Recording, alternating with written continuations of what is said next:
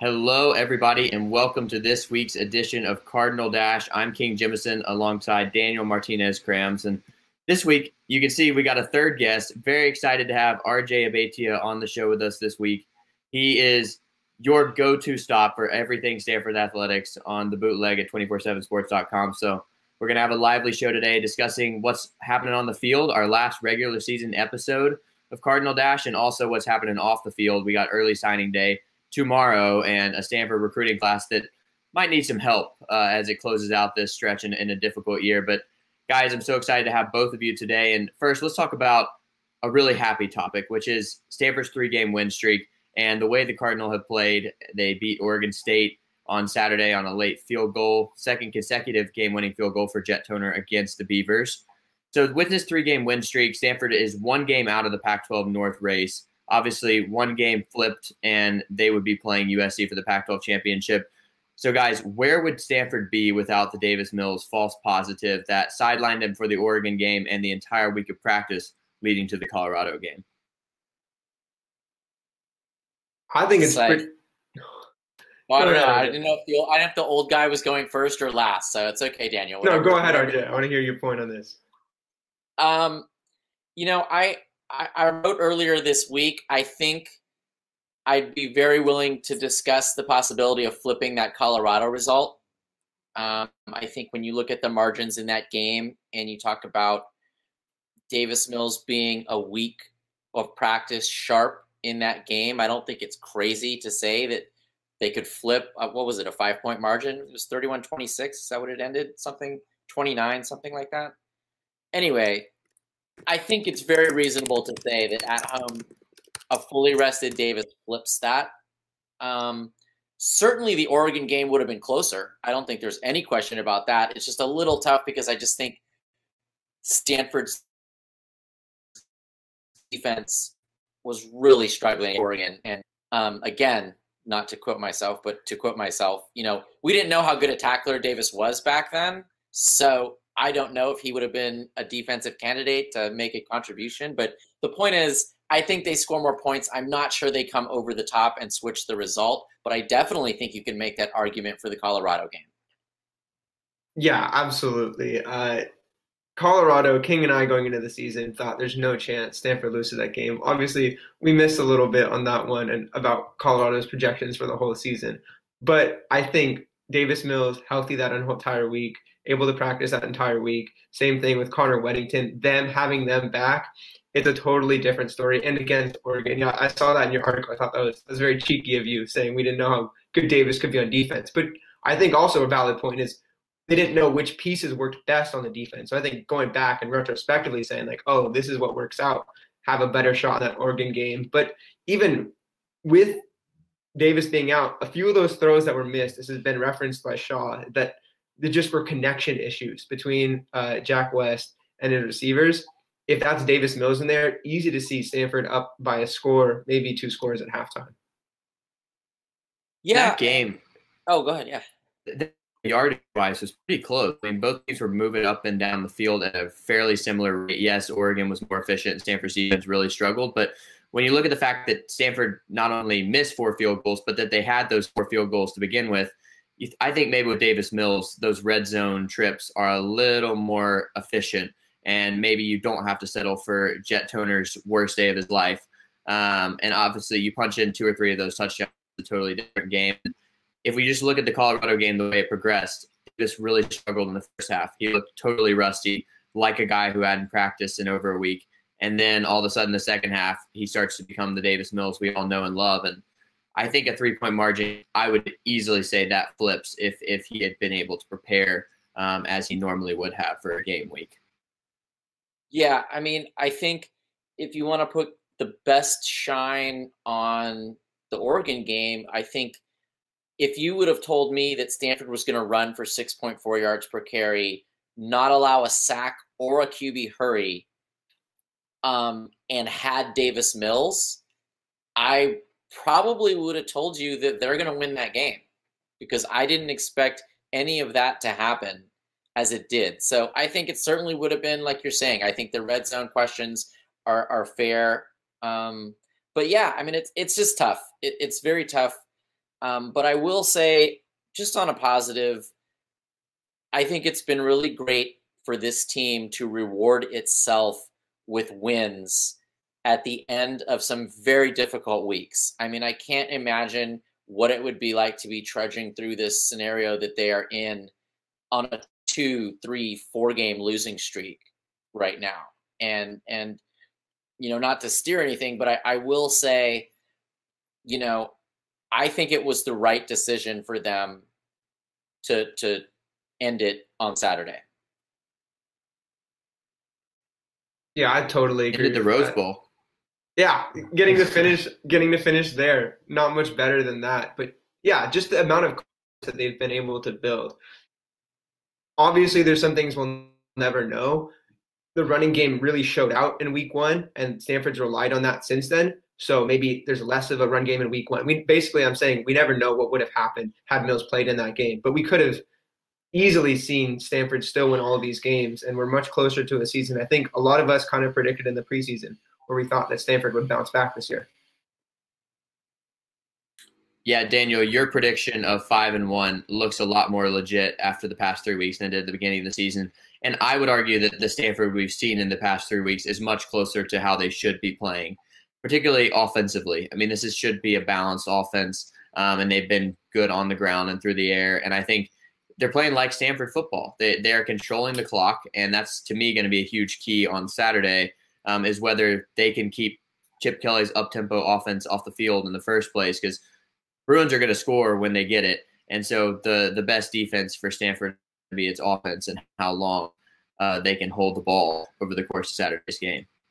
Yeah, I just want to raise one question. Um, if Stanford does have that one extra win, they're in contention for a higher bowl, maybe even playing in the Pac-12 championship game on Friday with a chance at a New Year's Six bowl then do you still think Stanford makes a decision to opt out of a bowl game? I would. The only thing that I could see them opting in for would be a New Year's Six game. I think for the obvious reasons. I just think because for all the reasons, both for the wallet and for the for the experience, you don't walk away from that, especially in a season like this. But I also, you know, I have a really strong sense that this team has pretty much emptied the tank at this point. You know, and and and even if you just listen to, to Coach Shaw today, today, yeah, I can't I can't even keep track of all these zooms and basketball and what happened today and whatever. But you know, he talked about this treating this week and being kind of at Santa Barbara, kind of a vacationy kind of spot. Like treating it as kind of a bowl week and trying to maybe find some time for the guys to just have a free time and just have a vacation type atmosphere. Obviously, it's a practice week, and, and they're gonna they're gonna handle their business. But the the point is, I really am not sure how much more they have left in the tank um, at this point. And so, as much as we would like to see them in a Pac-12 championship game and in a Year Six game, you know, it it might be working out for the best, at least just from that perspective. RJ, I asked Daniel this last week, but where where would you power rank Stanford in the Pac-12 right now? That's a great question. Um, I would say right now, I don't think you can put them any lower than fourth. Um, I don't think you can argue that they are the best team in the Pac 12 because for as shaky as USC has looked, they haven't lost. You know, they won. They they handled their business and they didn't have any slip ups. Um, and I think there's a little bit of a gap there for sure. Um, but I have not been impressed with Oregon since they played Stanford. Um, UCLA, I think, is arrow up, but I don't know. It, we'll see. I think it'll be fascinating on Saturday. I think I think the level of play of those two teams are is really closely matched. It kind of it kind of worked out in a in a in a weird way that like that's probably the crossover game that should be happening outside of the of the Pac-12 championship. So I guess I would say I would say top third. I think you could make an argument for number three or number two, and I think we'll have a pretty definitive answer on Saturday. Yeah, I was gonna I was gonna say that I think that this really might be a battle of the second and third best team of the Pac-12 now, um, and and that's no disrespect to Colorado, um, and obviously both Colorado and Oregon beat Stanford, so it's hard to make that argument. But just the way UCLA and Stanford have, have played to close the season, I think that this is the best possible matchup, as you said. And I'm also happy. I was pointing all along uh, to the fact that if Stanford could play one of its California rivals in the crossover game, that's what should happen. Um, and now Stanford, after losing that 11 game win streak over UCLA, has a chance to get it back on Saturday. Um, but we're going to take kind of a hard pivot off of this season and look at the seasons to come because um, RJ knows Stanford recruiting better than anybody. So, RJ, tomorrow is early signing day. What should Stanford fans be watching for? Um, um, what will be the first of, of many eventful recruiting days in this cycle? Well, it's interesting. I would expect, um, as Coach Shaw has said, most of the commitments the are going to sign. I think it would be a story at this point if anyone amongst the scholarship verbals didn't sign tomorrow, you may have one or two, and there may be some guys who are not committed who end up coming into the fold um, by February. But first thing is, is it's going to be a small class, and so there's a couple things to consider there. Um, first off, it's it's going to be low numbers, and that was to a certain extent by design. So whatever that number ends up being tomorrow, you know, don't be surprised when it's not 25 or anything even remotely close to that. I mean, right now for scholarship verbals, I think we have 14 that we know about officially announced or or publicized. Um, I think that number is going to grow by tomorrow, but we'll see. Um, and so the number is going to be small. And so I, I say that because that's a little bit of a mitigating factor in the ranking. This is, this is going to be the lowest rated recruiting class in the David Shaw era. Um, and it's not really going to be close. Um, the 18 class is currently the lowest rated, and they finished in the 40s. It might have been number 40 if I if I'm getting it right, but um, so it's going to be a low rated class, and part of that is just because of who they're signing, but another part of that is because their numbers are going to be low, and they're kind of intentionally low. And I will say, and again, there's plenty to say that's not great, um, but I will say, if there's a year to bring in a low number class, it's probably this year because when you factor in junior, senior, and fifth year eligible guys who right now we have no real sense. Like we I think it's a largest number of guys who you really can't say oh, this guy's going and this guy's staying. You know, I think when you factor that in, it's not the worst thing in the world to not have a huge influx of guys who you have to have a spot for. The second part of that becomes also you don't know the size of your 22 class right now.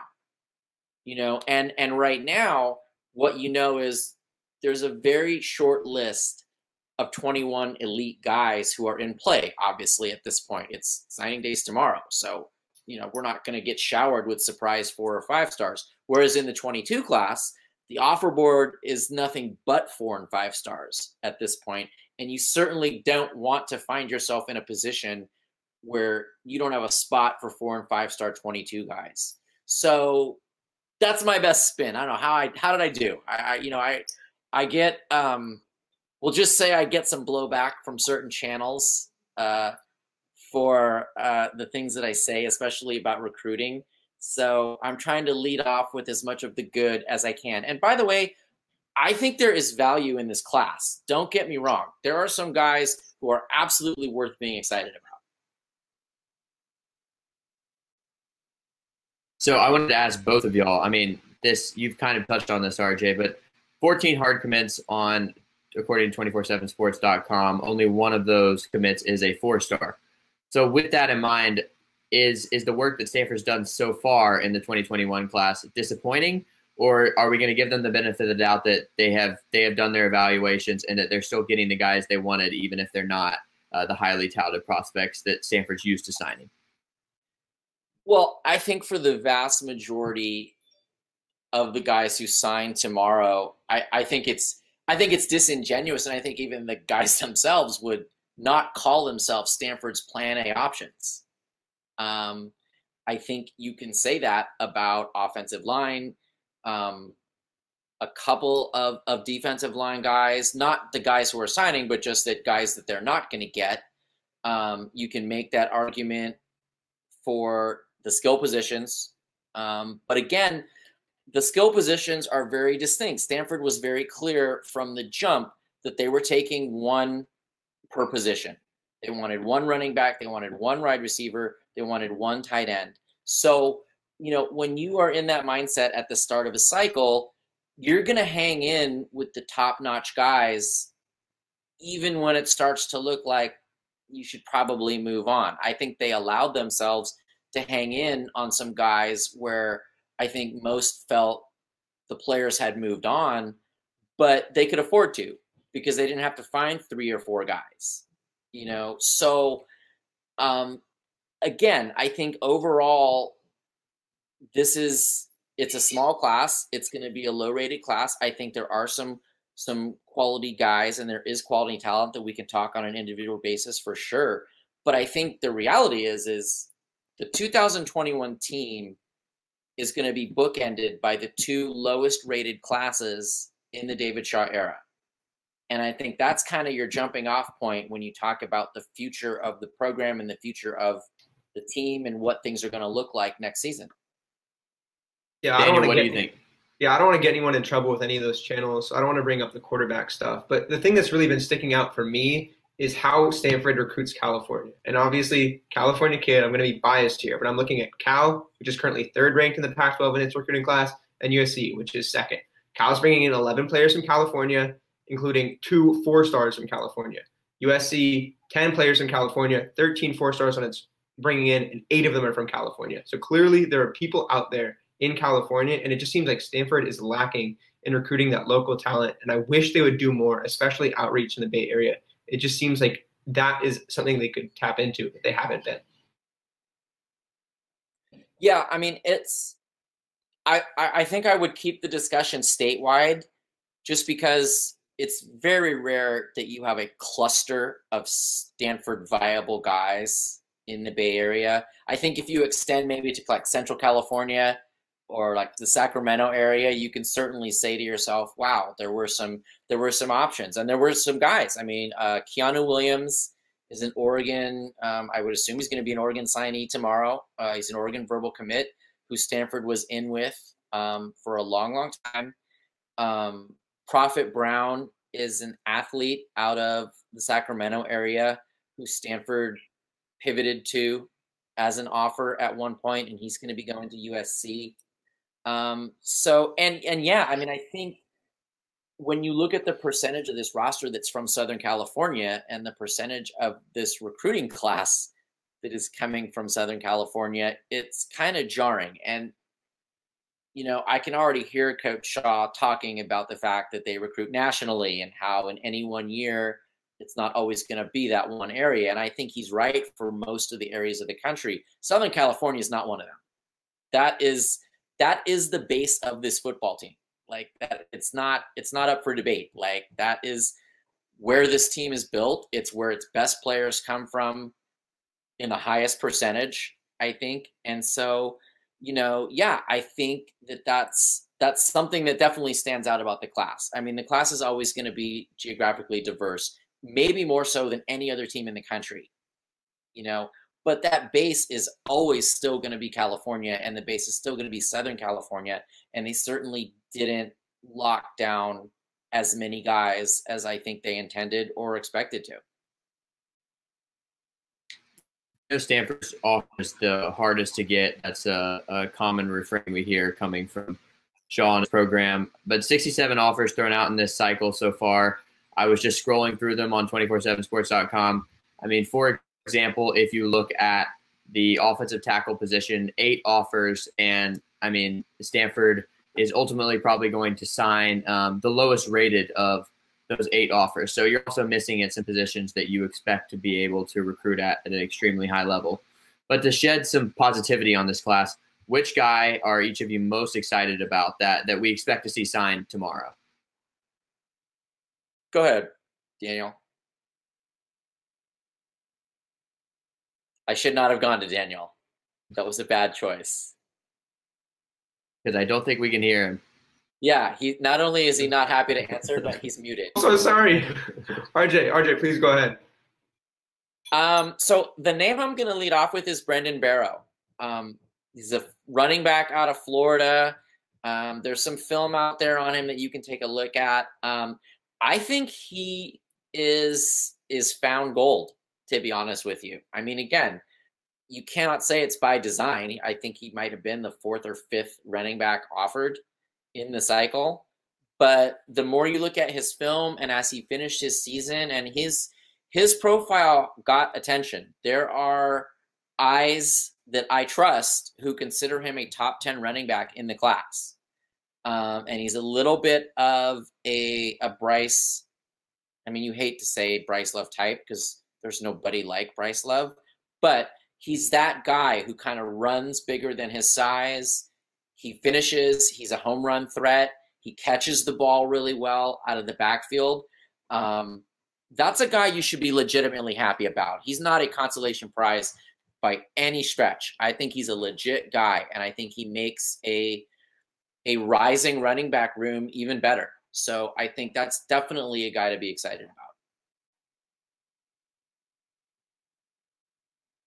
Ask RJ of the uncommitted players with offers, is there anyone you think could trend towards Stanford?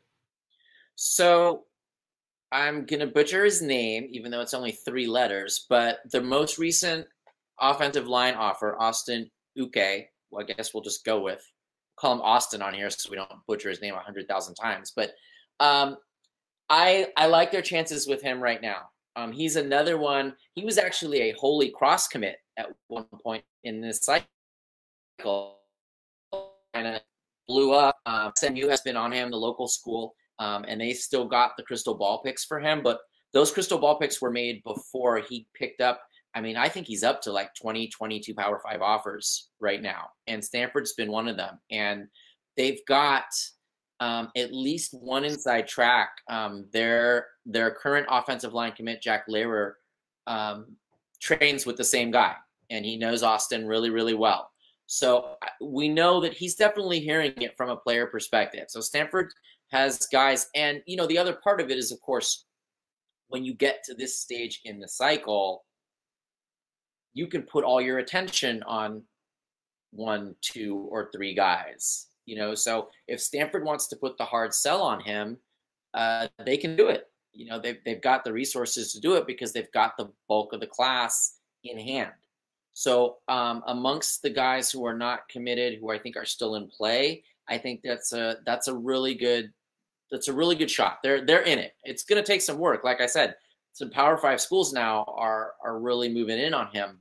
But um, I I like their chances. I like their chances there. And again, that's not that's a that's a highly rated player. That's a guy who's who's, on the ascent. And um, and again, with offensive line, much like with the whole class, the intent was always low numbers. So they went into it saying to themselves, it was possible they'd only sign three guys. Now, right now, they've only got one, um, and Austin would be the second. Um, Drew Kendall is still out there, but it's not looking like that's going Stanford's way right now. We'll see what happens. Um, things can always change. Um, so, you know, if they bring in Leyrer and and Austin Uke, that's not bad, especially because the room is in such better shape now. They have legitimate depth in the offensive line room. So these guys, those two next year are not going to get rushed out onto the field like Walter Rouse and Barrett Miller and Jake Hornibrook had to last season. So um, I think there's quality there. I'm not ready to call anybody elite at this point, but they're talented guys and they will be allowed the room to grow into starter level players. And if you get that out of a class, that's what you want. And if there's two positions that, based on this year's team, we can really trust Stanford's recruiting evaluation capabilities, it's got to be running back and offensive line. Um, because it's not like, for example, Nathaniel Peat was one of the top rated running backs in this class, but I think we see in his talent level that obviously he's sitting behind Austin Jones, but he is a very, very talented running back. And at offensive line, those guys were not universally four or five stars, but you know, from their true freshman season, Rouse and Hornibrook and Barrett Miller and Branson Bragg have been able to perform very, very well and, you know, are kind of the backbone of Stanford's nearly elite offensive line. I don't know how the rating services are, are treating it, but I just saw that Drew Dalman is the highest rated uh, player in the Pac 12 offensively, according to Pro Football Focus. Um, and Davis Mills right behind him. So that's a pretty great senior duo uh, at center quarterback. Um, but we've just got a few minutes left. So I want to talk a little bit more about beyond just signing day um, and the rest of, of Stanford's offseason. RJ, what's the pitch Stanford's coaches are going to make to all these seniors and, and juniors and even fifth years who have eligibility remaining, have every option to come back, but you know, you just never know what they have planned for their future. Well, I think the pitch, the in-house pitch has to be that when we were whole, you saw what we could do. You know, when they were a complete team, they haven't played anyone who has outclassed them this year. You know, they really they really haven't. Um, and if you're making an argument about guys extending their careers to come back and be part of something special, I think that's probably the best argument. I think, you know, pending the big names, right, who are currently on this roster with decisions to make, you're not you're not pie in the sky to say that this team is going to be a contender in the North next year. Um, now it's it's it's not a shoe in. You know, I think people are kind of forgetting Oregon is actually the youngest team in college football in terms of percent of their roster that's underclass. So you know, we saw a less than stellar version of a team. Those are good players. So that's a good roster. They're going to be just fine next year. So it's not like you're. It's not like if you're Stanford, it's just a waltz to a division title if you come back next year. But I do think you can say when they were at their best offensively, they were as good as anybody that they played. And defensively, I think the pitch is really simply anybody who wants playing time and earns it, it's there. Daniel, what do you think? What do you think about the decision that these guys are going to face uh, after a, a shortened season leading into one that could be pretty special? I mean, I just think it's having those honest conversations where it's Stanford doesn't need to worry about getting healthy in the offseason for the first time. This time they can actually say, here's what we need to work on. Here's what we have. It can just be honest. So I think, yeah, you can give the pitch that there could be something really special. Also, the pitch that hey, you've earned your degree. And then you get to make your decision. That's what you came for. You came here to prepare yourself for the next level. Whatever it is, we're going to support you. It's just being more honest this year because they're not in such a fraught situation. Guys, we've got just a couple minutes left. I want to ask each of you key for Saturday's game, Stanford's bowl game uh, at UCLA in the Rose Bowl. For me, it's for me, it's stopping DTR because last year was a train wreck and it was horrible to watch. Uh, DTR absolutely dominated that game, took it over, and embarrassed Stanford in, its home. And going up against Jack West, there was no chance. So it, has got to be starting with stopping DTR. And I'm I'm gonna say turnovers. I think that these teams are closely matched enough that the mistakes, the bigger mistakes, are going to be the things that swing it. Um, I think if you look at UCLA's game against USC, that kind of was the story. You know, they were in control of that game, and then you give up a touchdown to Drake London, where seemingly all eleven guys had two time two chances to bring him down and couldn't do it. And on the very next series, you throw the ball for an interception.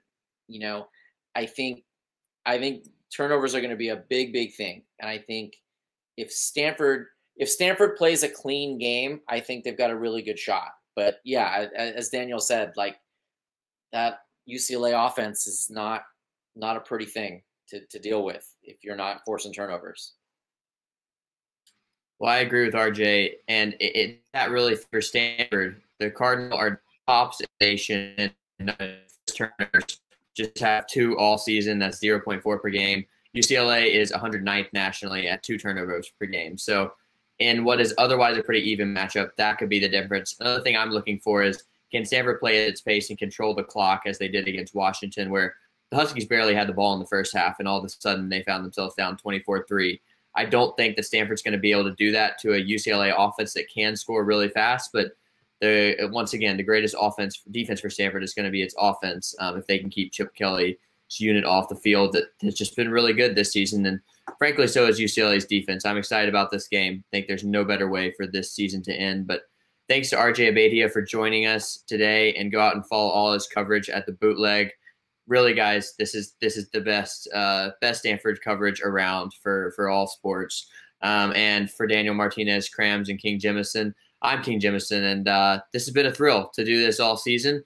We'll be with you this off season, but looking forward to one more game on Saturday. Go out and follow dashsports.tv um, on all the socials and on YouTube, and go out and follow at Sports Pac 12 for columns by our boy Daniel Martinez Crams and a number of other talented student sports media and uh, basically everything else. Sports Pac 12, a great site for everything West Coast football. And uh, shout out to Tara Vanderveer and her women going tonight for the record. I think that game's going on right now, right, guys? 26 12, end of first quarter. That's not surprising. Uh, easiest prediction of the day, but going to be a really cool moment for all of Stanford athletics uh, as as she becomes the goat. And so, thanks to both of you for joining us today, and thanks to all of you for listening. Have a great week and go card.